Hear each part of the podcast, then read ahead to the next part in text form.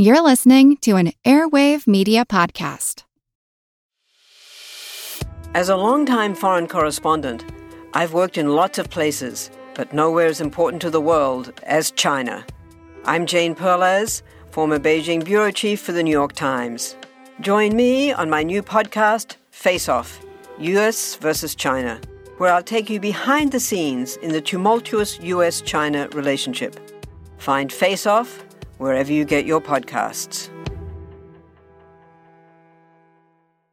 Ouch. That had to hurt.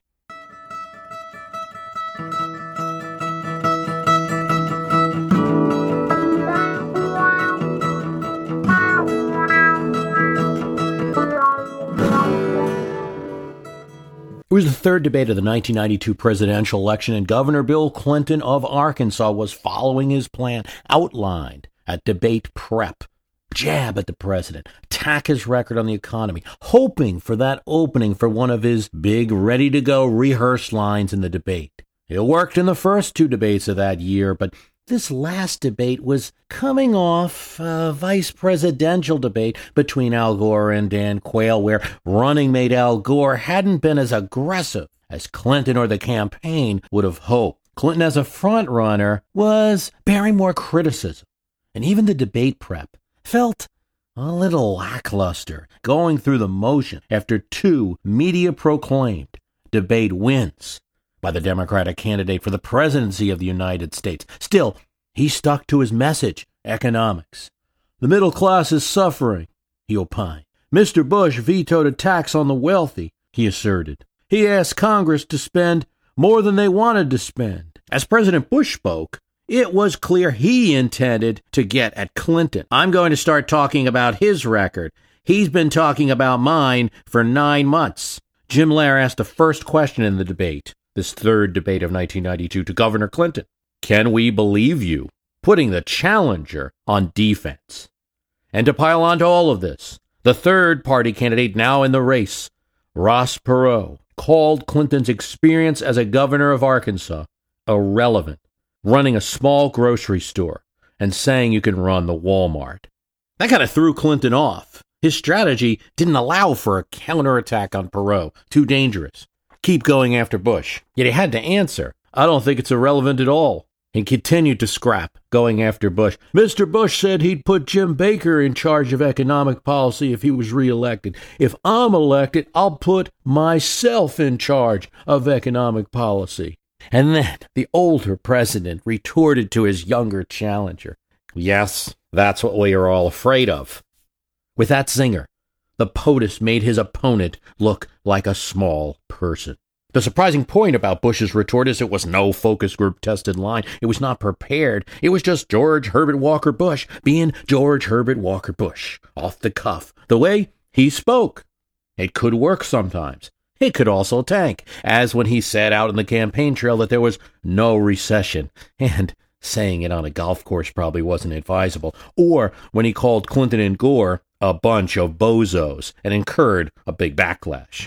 This time, though, his off the cuff talk had the zing.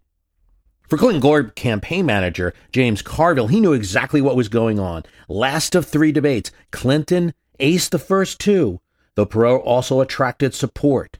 But Bush lost both of them, especially the second town hall debate, where President Bush was seen glancing at his watch. He wanted to get out of there. Now, in the third debate, Carville knew Bush had expectations on his side now. As he was losing in the polls, he was bolder on attacking Clinton on the trust issue. Carville felt Bush always played the expectation game like a pro. You don't expect anything out of him, and then he sneaks up and whips you. It's hard to win three debates in a row, though candidates have. Clinton's performance was judged a win, but weaker than the first two debates. Perot, if anyone, came out shining in that last one.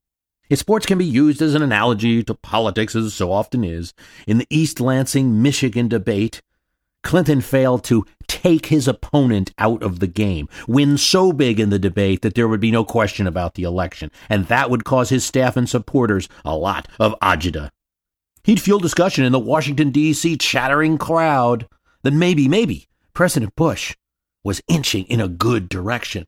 Indeed, in the final two weeks of a campaign that would Enter the legends. 1992, a third party candidate with serious appeal, an incumbent president on the ropes with two challengers, a Democratic challenger with personal issues that almost took him out of contention, yet came back, got the nomination, and got the lead. Indeed, a spectacular convention, 17 point lead coming out of the polls in July, and then crazy headlines.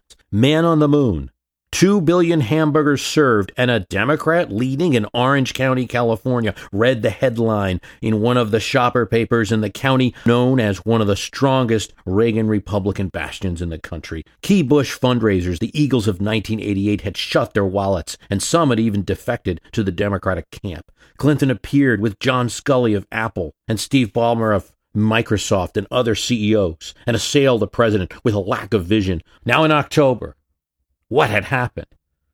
Polls were showing 39 32 20, two weeks to go. From Clinton's convention in July all the way to September, he maintained double digit lead, 58% to 37%. Now in October, in the final two weeks, one poll was shown at 39 32, 39% for Clinton, 32% for Bush, 20% Perot, with two weeks to go. Ha ha, thought Mary Matalin in the last weeks as a Washington Post poll showed the gain. The Clintonistas were squealing like pigs. She wasn't far off.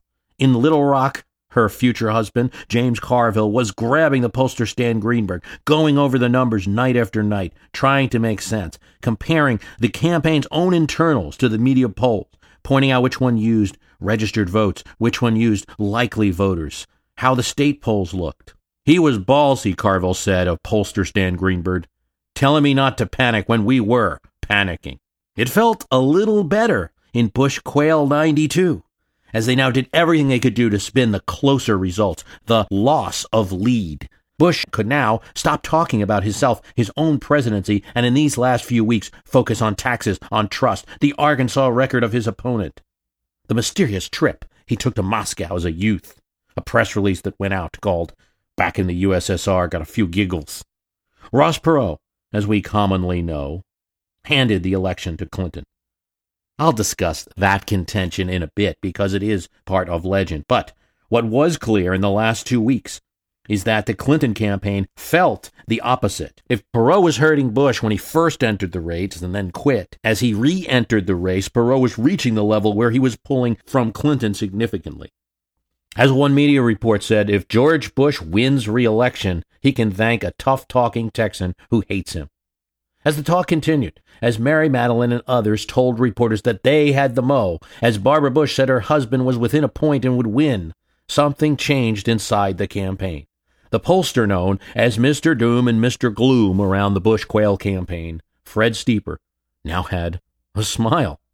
The pollster that previously had chided the president for not being empathetic enough with the American people suffering in the 1991 recession. Now, he told his bosses a different story. Clinton was losing a point of his lead every day.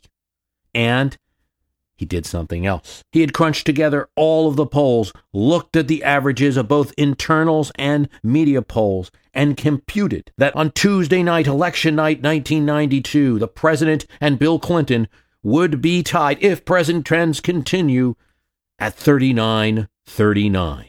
The rest for Perot. I knew it, President Bush said, slamming the phone down when he heard the results in the Oval Office. Bush never wavered in the belief that he'd get a second term, at least not till the last few days. In fact, he scolded his staff more than a few times for being too gloomy, and indeed, they deserved a little scolding because they were. Campaign meetings were punctuated with comments like, Kansas and Mississippi are up for grabs against a Democrat for God's sake. James Baker, who had helped run the 1988 campaign, referenced that he knew how they had made the Dukakis people feel now in 1988. Bob Teeter had to tell the staff, cut out the Goldwater talk. No shortage of memos was sent to the president asking him to acknowledge the recession more, to sympathize with the people more, to show more empathy. Fred Steeper earned his reputation as Mr. Doom and Gloom in the campaign with one memo where he said, Mr. President, 60% of the people want you gone. Too much attention on foreign affairs, not enough on domestic. With two official recessions since the 1991, it's worthwhile to look back at the history and try to understand it a bit, to lay the scene of 1990 to 1991, that recession. Like most, economists differ on what caused it. The 1987 stock market crash and some kind of after effect? Real estate, particularly investment real estate affected by taxes, of the 1986 tax reform? Energy prices as Iraq invaded Kuwait and made things unstable? Too much go go on credit in the 1980s? And now time to pay the piper in the 90s? Whatever the cause, there were a couple of noticeable results. Unemployment that hit white collar workers harder than it had in the last recessions of 79, 80, and 82. A sense that the jobs were not temporarily lost and would come back, but lost completely as companies restructured and brought in machines or outsourced jobs. A recession mixed with a trade imbalance, a sense that America was slipping.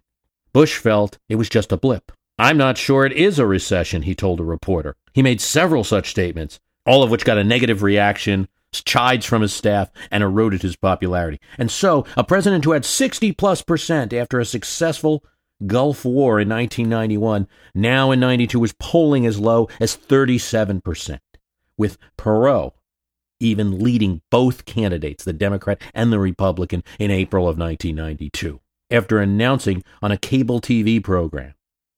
Yes, more than any election prior, 1992 was run on cable. The thing we're used to now, the 24 hour news cycle we expect, was born partially as a result of the eyes wide open coverage of the Gulf War on CNN. The election even confounded the academics. Alan Lichtman and Ken DeCell. They had developed a system based on earthquake prediction loosely with certain keys that could predict presidential elections based on all the presidential elections that occurred before. It's a very interesting and useful system. If a party loses so many keys, they lose the White House. And it asks certain questions like Did the incumbent party have a major foreign policy success? Did the incumbent party lose more seats than it had before the last presidential election? Is the incumbent running? Is the challenger a charismatic person? Was there a major policy change in the administration? These are all questions which have a major threshold. So when we say major policy change, it's supposed to be on the level of Medicare or Social Security. They should be easy to answer, but they can be a little subjective at times. By the way, Mr. Lichtman predicted an Obama win. Now, in 1984 and in 1988, Lichtman and DeCell had published in Washingtonian magazine early in the election year a prediction of who would win. This year, the two authors split. One of the questions, one of the questions in Lichtman's system is, is the economy in recession? And therein lied the difficulty to answer. Was the 92 economy in recession? After all, GDP growth was up to 4%, something that if it occurred now, we would all be quite happy about. In September, Lichtman, looking at economic evidence as well as polling on how Americans perceived the economy, Lichtman made a call and scored against the incumbent and for Clinton. There's plenty of other models. One of them was Ray Fair's, a Yale professor, which is based all on the pocketbook theory that voters vote the pocketbook and it's all about economics. Interest rates, inflation, you know, inflation over four years, the number of quarters where the GDP was up versus down in a presidency, things like that. His economic model predicted a win for President Bush. Incidentally, it also recently predicted a win for Mitt Romney, and backwards in time would have predicted a win for Vice President Nixon. So it's not perfect, but it has called the majority of elections.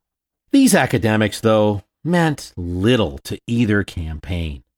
For Camp Clinton, something was going wrong now. Campaigns did matter. This one was going south. They loved to think it was all Bush Quayle hype out there, Mary Matalin and Barbara Bush spinning things. But it wasn't with the numbers they were getting. I am absolutely sick, George Stephanopoulos was saying within the camp when he saw the most recent polls. Jim Carville got the staff together.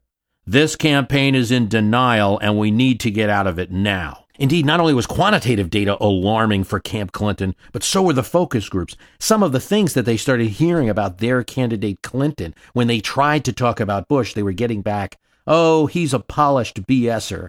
Oh, he's wishy washy. Oh, I wish he'd say something real. He ran Arkansas. Big deal. This was the reaction they were getting from some of the focus groups in crucial counties about their man Clinton. Yes, focus groups were so important in 1992. It was kind of, in a way, a revolutionary election. But one of the interesting things about that time, if you typed in www into a computer, you'd get nothing more than the Microsoft spell checker informing you that you had made a typo. There was no web. There were no blogs. You spun reporters using a telephone. But that being said, there were some exciting developments in 1992's campaign methodology and technology. Candidates were on talk shows. The Clinton campaign was offering satellite TV, so it allowed campaigns to shoot good video of their candidates shaking hands all over the country to the networks to use as background. For the constant news cycle that cable needed, they had to make that deal and get video from the candidates. They couldn't send crews everywhere. And one innovation in campaigning that might have saved the candidate. Under the stress of attacks on him personally, Clinton exploded in a press conference. Every time I hear President Bush talk about character, the very idea that the word would come out of his mouth after what he's done to this country is a travesty. Little Rock was shocked by this. This was not part of the message. Way off. The message was Bush, his record, the economy. Now that Clinton brought up character, took the bait, the issue could be raised in the campaign by the media. The Bush campaign was ecstatic. Nothing like getting the other guy on your turf, Mary Matalin said about Clinton's tantrum later. The campaign now was about getting Clinton's negatives up, even if the president wasn't rising in his positive poll rate. Clinton blowing off steam live on TV, great for their guy. And here's where a new development came in. Doot, doot, doot, doot, doot, doot, doot. The candidate's cellular phone. Not as slick as the ones you have today, but enough to get to the man, to reach the candidate with a friendly reminder from the Little Rock War Room to stay on message. Well, that didn't mean the man couldn't argue back. Clinton felt it was against every instinct he had to keep talking about Bush and the economy when he was under personal attack. This is against everything I know. This is how I lost in Arkansas. No, the Little Rock team said. Stay on the economy. Keep it on Bush. I'm tell you, he is eviscerating me. Stephanopoulos, Begala, Carville all tried to calm the man down. Eventually, he said, I'm going to hand the phone over.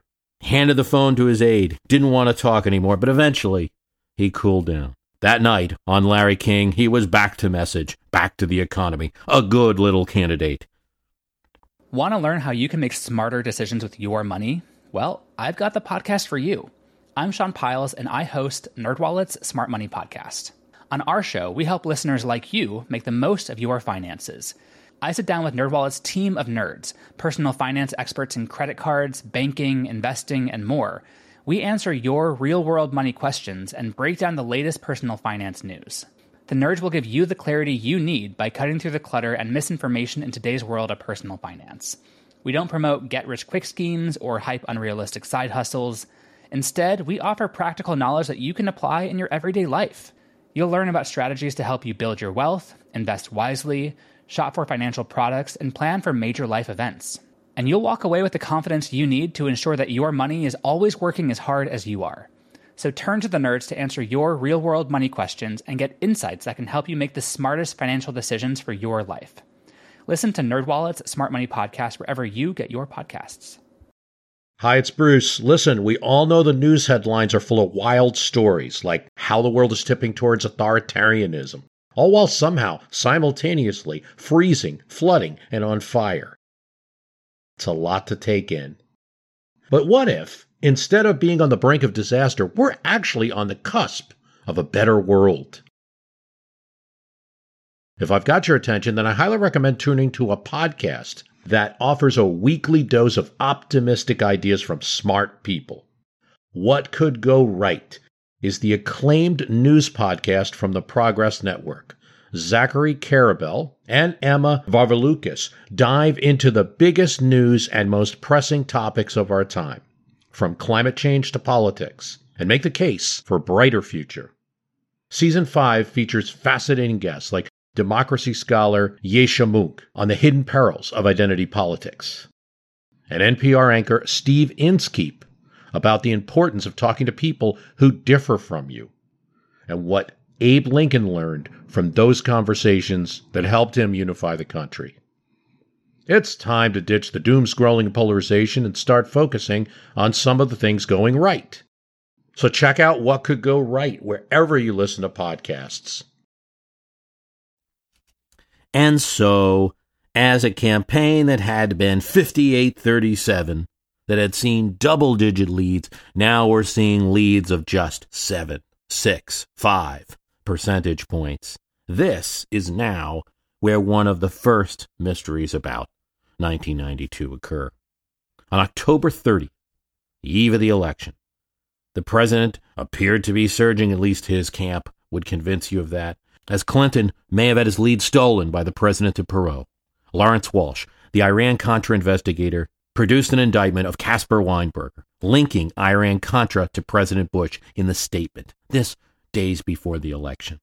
Mary Matalin felt that did it. He sucker punched us, she said, and stopped us cold. Bush aide Charlie Black said, when the indictment came down, he circled the date on a piece of paper, October 30th, 1992. Write it down, Black said. That's when we lost. Carville disagreed. Commenting after the election, he said, Sure, Hurt Bush helped us just like many things, but you don't make news in the last weekend anyway. The open question is what would have happened without that possibly momentum stopping Iran Contra indictment. We talked about new technologies in elections. Well, in the last final days of 1992, Americans were treated to a sight they had not seen in some time. A candidate looking right into the camera and pitching himself for the presidency in, of all things, an infomercial, the same medium that would pitch Ginsu knives or pasta makers.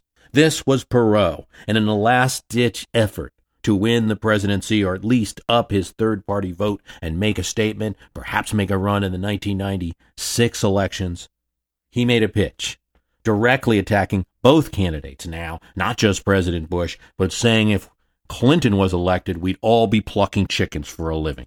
It leads us to our next mystery of 1992, and it's one of the big questions about 1992. Did Perot elect Clinton?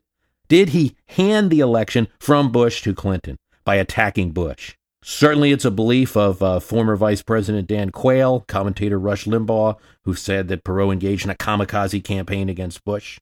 We have to take this one on because it's not only important to understand history and to understand elections, but if we don't consider, then it's difficult to use the 1992 election as a guide for any other election. It's the joker in the deck, if you will, then, that we can only bring out when there's a serious third party. Then we can compare 92 to other elections. Otherwise, you got to leave it alone. Well, I don't think that 1992 should be used that way. I think it can be used compared to other elections, but we need to take on Mr. Perot and, if possible, isolate the impact and subtract it out. So, did Perot elect Clinton? Okay, well, the first thing to consider is that for three months of 1992, it was like any other election. It was a two man race, right? Ross Perot ran initially, put his hat into the ring, and then in July he backed out. Democratic campaign happened, Republican campaign happened, whole month of September happened, and then after considering uh, petitions that he received and visiting delegations from both parties, Mr. Perot entered the race again in October towards the end. So we do have evidence from the time when it was a two man race, and during that entire time, not a single poster had George H.W. Bush in the lead. In fact, for most of it, Clinton maintained a double digit lead. That lasted even after the Republican convention. The Houston 1992 convention bounce did tighten things up a bit, but it didn't last. CBS poll had a 13% Clinton lead right before Perot hopped in. Now, Perot tightened the race up a bit with his debate performances, antics, and just giving people a third choice. But evidenced by the crisis in the Clinton campaign of the final days of 92, he tightened it up for President Bush. Let's look at the vote totals. Perot earned 19%, Bush 37%, Clinton earned 43%. Now, of course, if you add together Perot and Bush's totals, it's 56%. And so if every one of Perot's voters go to Bush, this is critical, they all show up, Bush wins the election. Now, in looking at that, you might compare it to, say, a 1912 election where you had Taft and Roosevelt. You had two Republican candidates. One had lost in the primary, Roosevelt, and then, bitter about that result, started his own third party and split the Republican vote. Wilson wins. This election's a little different. Perot was not a Republican. Now, he was a businessman. Republicans like businessmen. You can make all kinds of arguments, but he was running clearly as an anti Bush candidate. Voters voting for him were voting not to keep the president in office. He appealed to anti incumbent voters. It is highly unlikely that George H.W. Bush was going to get all of Perot's voters. Now, wait a second. You might say George Bush did not need all of Perot's voters, just some of them even if he got in the 1992 election 60% of the Perot voters, 6 out of 10, right? And once again, all the people who voted 92 still show up to now cast their vote, most of them for George W. Bush. That's 12 extra percentage points to President Bush's total. That's 49% of the vote, and then 7 to Clinton. So 50% of the vote. So Clinton still wins, even if he's only, we're assuming, getting 40% of Perot voters, a much lower total than exit polls were showing. Exit polls were showing that the Perot voters virtually split between the two parties. You need more than 60%, even. You need 66% of those Perot voters in the 92 election to vote for Bush in order to give him a second term, and they all need to show up. I don't think it's possible. If you look at where Perot voters voted for the Senate, they voted for Republican candidates 27% and Democratic Senate candidates 24%, according to exit polls, and in other cases did not even vote for anyone for Senate, indicating what they thought about those two parties. But you might say the election is not the popular vote, so whether Clinton gets 50.5% or George Bush gets 49, it doesn't matter. It's about the states. Well, this is true. Let's look at that. Perot's best states, Alaska, 28%, was a clear Bush state. Could not possibly give that to Clinton, and certainly did not in this election. Kansas, 27% Perot vote. Could not hand that over to Clinton. Idaho, 27%. Utah, Wyoming, Texas, these were among his best states. States that Clinton had no serious chance of winning. Then there were some states on the other side that Bush had no serious chance of winning. Vermont, Massachusetts. Bush had no chance. Perot got some of his highest totals there. There are a few states Maine, Colorado, and Missouri, three states where you could make the argument that Perot was decisive in winning. So that's the Electoral College. If you look at the states where Perot earned over 20% of the vote, his best states, 17 were won by Clinton, 14 by Bush. He did well in both places, not enough to turn the Electoral College to Clinton. Finally, let's talk about turnout, right? 104 million people vote in the 1992 election. Only 91 million had voted for Dukakis or Bush in the 1988 election. That's 13 million new voters. Now, while it's certainly possible that voters from the 1988 election who voted for Dukakis or who voted for Bush now voted for Perot in 92, you do have to explain all these new voters. I feel like the next election, 1996, that vote total drops to 98 million when the Perot campaign is not as well advertised and he's not participating in the debates. And it correlates with what he got in the popular vote. We all know how important it is to keep your eye on the money and not just your own. To follow trends, track financial situations, follow gains and losses, check out the Yahoo Finance Podcast. Every day, we'll give you a quick overview of the latest market and financial news that you need to know. You'll be able to hear about the biggest headlines in the business world in three minutes or less, right after markets close. It's perfect to listen to while you make another cup of coffee or work out a new budget. Check it out now. Listen to Yahoo Finance wherever you get your podcasts. That's Yahoo Finance wherever you get your podcasts. So there's a turnout factor. All the models that say that Perot handed Bush the election have to rely on all of those Perot voters showing up when they were, we seem to see, new voters for that 1992 election. Let's summarize. In the two man race, Clinton was winning. You'd have to get 66% of Perot voters, an enormous amount, all to Bush in order for Perot to have handed the election to Clinton. The states he did best in were not significant in the Electoral College, and finally, turnout had increased, leading to the possibility that these were new voters who may not have shown up if Perot wasn't running and could not be relied on to vote for one candidate or the other, as they had not done it in 1988. For all of these reasons, I don't think you can argue that Perot handed the election to Clinton. No, George H.W. Bush was an incumbent president who lost the referendum on his presidency for a variety of reasons, which we should get into. On November 6, 2012, President Obama was reelected. GDP growth in the quarter of his election, the third quarter of 2012, was at 2%. That's bad. Nor was it better for the rest of the year. In the first quarter, it was 2%. In the second quarter, it was 1.3%, anemic growth.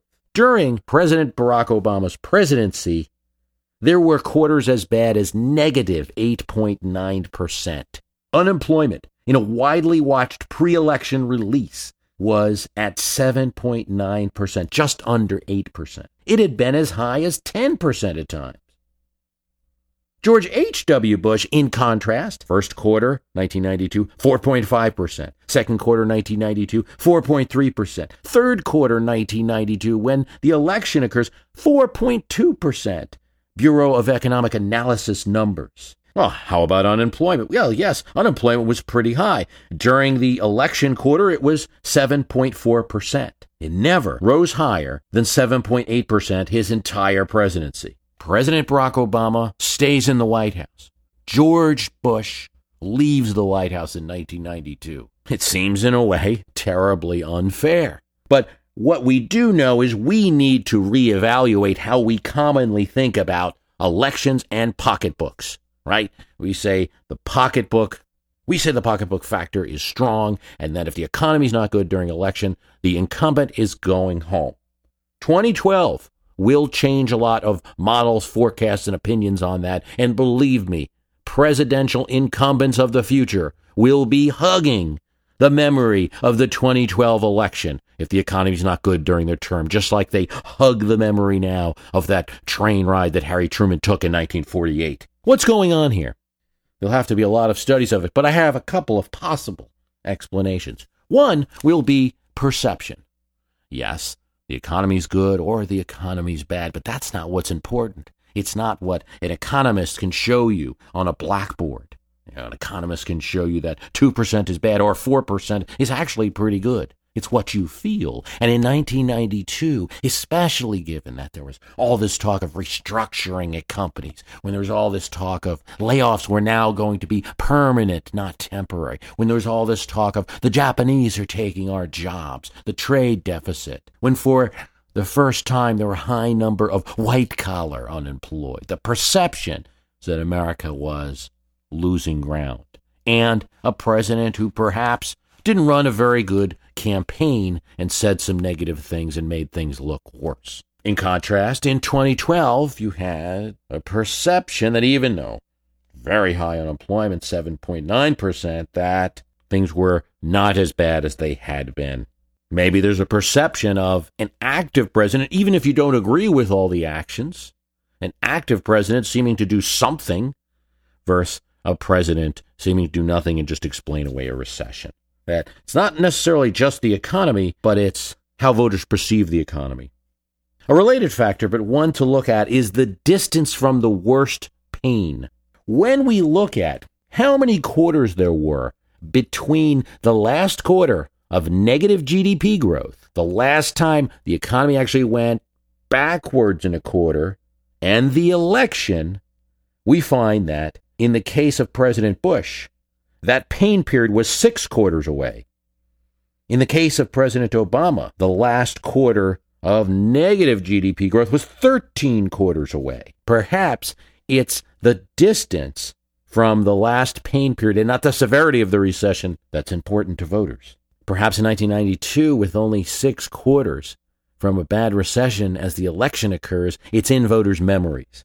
And in 2012, although things aren't very good, that absolute pain period is a little bit farther from voters' memories. You could also look at partisanship. The recession in 1990 1991 occurred entirely during George H.W. Bush's presidency. He was a Republican. He was running against a Democrat in the 92 election, and voters responded.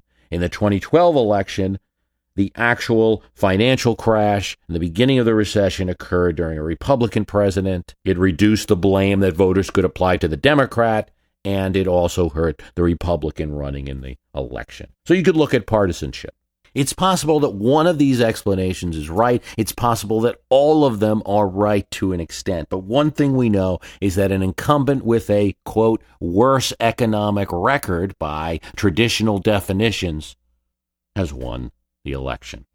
It's a close win, 51% to 48%. I mean, in history, that's one of your closer popular vote wins. It's actually a good popular vote win recently for Democrats because you have Carter at 50.5 and Clinton and not earning more than you know, 43%, 49%. So, decent win for the new normal of a very polarized country. It's a surprising election. And so something very different from 1992 went on. I hope you enjoyed looking at it. I want to thank you for listening. The website is www.myhistorycanbeatupyourpolitics.com. If you enjoy the program, please tell someone about it. It's so important. On our website, we have the best of My History Can Beat Up Your Politics, 21 of the best podcasts as seen by the number of times they're downloaded, number of times they're requested, etc. That's 9.99. Now, if that's not enough and you want all of the podcasts or most of the podcasts that we've recorded since 2006. The archive is available $25.99. www.myhistorycanbeatupyourpolitics.com. Thanks for listening.